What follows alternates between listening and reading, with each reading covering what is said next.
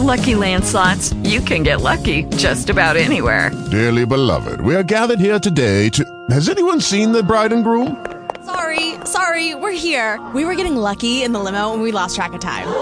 No, Lucky Land Casino, with cash prizes that add up quicker than a guest registry. In that case, I pronounce you lucky. Play for free at LuckyLandSlots.com. Daily bonuses are waiting. No purchase necessary. Void were prohibited by law. 18 plus. Terms and conditions apply. See website for details. Judy was boring. Hello, Then Judy discovered ChumbaCasino.com. it's my little escape. Now Judy's the life of the party. Oh, baby, Mama's bringing home the bacon. Whoa, take it easy, Judy. The Chumba life is for everybody. So go to ChumbaCasino.com and play over 100 casino style games. Join today and play for free for your chance to redeem some serious prizes. ChumbaCasino.com. No purchase necessary. Void where prohibited by law. 18 plus terms and conditions apply. See website for details. Yeah, we're police officers, ma'am. We want to talk to Lewis. Oh, what are you going to do with my boy I just now? want to ask him a few questions. But he's gone to bed. Somebody raised the window in that other room, Bill. Get in there fast. Now, look here. You can't come to a person's house. All right, Lewis. Up with your hands. want the big idea. That's what we want to know. Ah, These cuffs will keep you from opening any more windows. Oh, what is it, Louis? What have you done now? No, no, Mom, I ain't done nothing. Oh, Louis, why must you always be getting into trouble? I've tried so Now, hard. Mrs. Bundy, if you'll just not get excited. I've got to ask your son some questions. Where were you last night, Lewis? Mm, Last night? I don't know, around. Around where? Oh, down at the corner, hanging around. Look at this, Bill. A shirt. It's been washed. There's still some brown stains on it. Hmm. What are these stains, Lewis? I don't know. I'll bet you five bucks they're blood. And you better not. You'd lose your money. Where are the shoes Tony put new heels on last week? Oh, no. Well, they wasn't no good, so I threw them away. Where? Uh, in, in the incinerator. I burned them. Take a look for him out there, Glaze, while I escort Lewis to Lincoln Heights.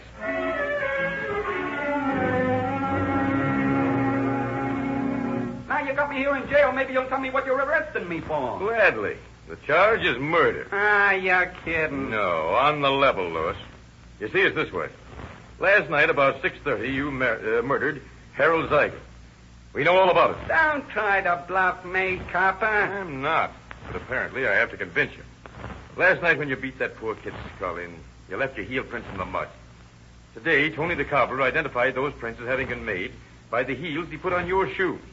Then we picked up your two pals, Smith and Thomas, and they both talked plenty. Yeah? Yeah.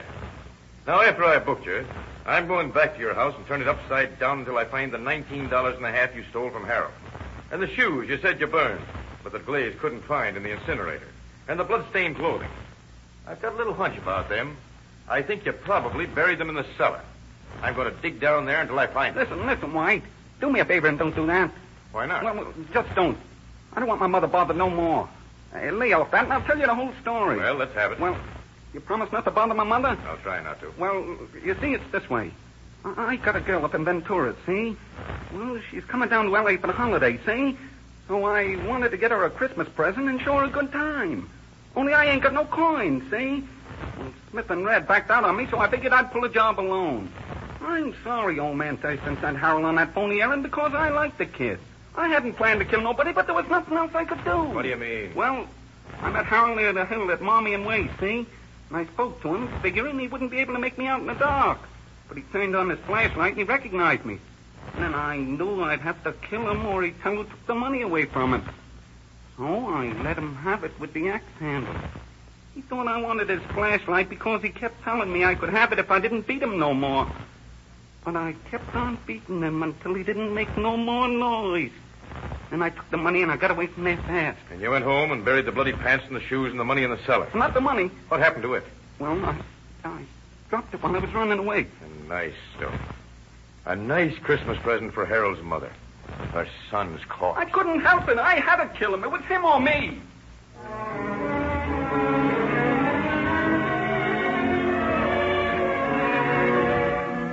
White returns to the Bundy home and starts digging in the cellar. He recovers the bloody coat and trousers, the bloody shoes, which match perfectly the plaster casts he had made at the murder scene. One thing he cannot find is the money, and Lewis stoutly maintains that he had dropped it while making his getaway.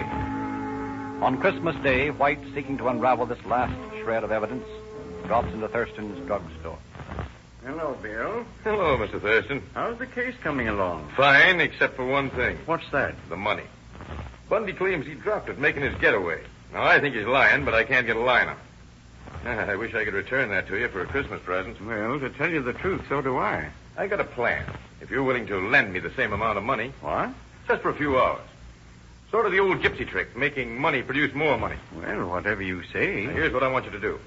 Give me 1950 in the same denomination you gave Harold that night, and put it in the purse as nearly like the one he had as you can find. All right, but I don't understand what for. Another hunch, Mr. Thurston. You'll find out soon enough. Half an hour later, Officer White enters Bundy's cell in the city jail. Merry Christmas, Lewis. Yeah? I don't see nothing so merry about it. Boy, I think it's plenty merry.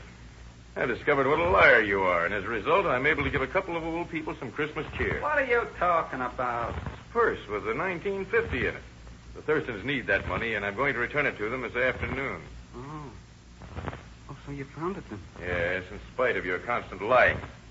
You didn't throw it away. You buried it in the cellar. That's right. But you can't blame me for lying. I figured if you overlooked it, I could give the money to my folks later. Yeah. Your folks wouldn't want blood money.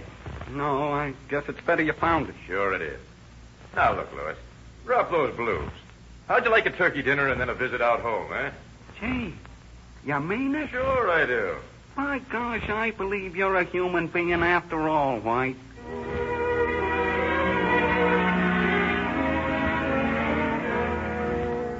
After a big Christmas dinner, Officer White takes Louis Bundy home and permits him to visit with his mother. Then he leads him down to the cellar. Well, Louis, before we go back to jail, I'd like you to show me how you buried all that stuff. I found it all anyways, but I'd like to get your movements clear in my mind. Uh, sure. Now, here's your shovel. Well, after I got home, I stripped out of my coat and pants and shoes and brought 'em down here. I dug a hole right here. And I buried the clothes and the shoes, and then I covered over the hole. And then I went over here under the steps, and I dug another hole to bury the money in. Say, what is this? What I've been looking for, Louis, Thurston's money. And that purse you showed me down at the jail. Mr. decoy. Thanks for showing me where the money was, Louis. Why, you dirty, low-down double-crossing.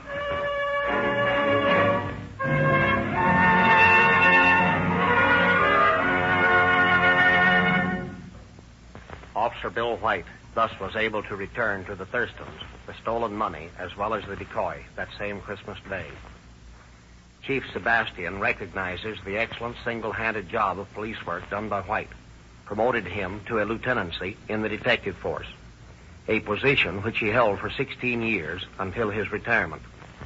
Louis Bundy, who brutally took the life of a fellow man, was hanged at San Quentin, and his two pals, having assisted the investigation and convinced the authorities of their innocence, were released. Thank you, Chief Davis. Ladies and gentlemen, would you like to know how we write and rehearse these Calling All Cars broadcasts? You will find the full illustrated story in the latest issue of the Calling All Cars News, now being given away to everyone who asks everywhere Rio Grande cracked gasoline is sold. True detective stories in every issue, telling how cases were solved by the police departments who used Rio Grande cracked gasoline. We invite you to use the same gasoline that has been selected above all others, everywhere it is sold, to power more police, fire, and emergency cars than any other brand. Every boy and girl is interested in detective work. And at no cost to you, you can give some fortunate youngster a complete detective outfit of 14 valuable free gifts. Easterners will be glad to know that all Rio Grande dealers carry Sinclair motor oils. Throughout the East and Middle West, Sinclair motor oils are widely known as the oil that mellowed millions of years. You've seen pictures of the giant Sinclair dinosaurs that symbolize the age of Sinclair motor oils. Now, these famous oils are available throughout the Pacific Coast and far west, distributed by the Rio Grande Oil Company through thousands of independent dealers. We guarantee that you can't buy better motor oils at any price than Sinclair. And your Rio Grande dealer will tell you the scientifically exact grade to use for your car.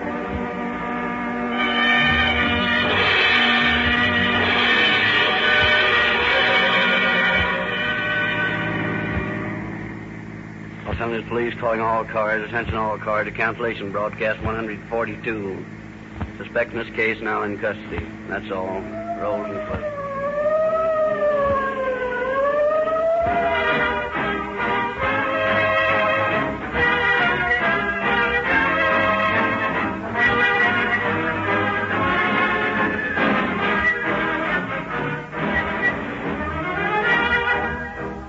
This is your narrator, Frederick Lindsley, bidding you good night for the Rio Grande Oil Company.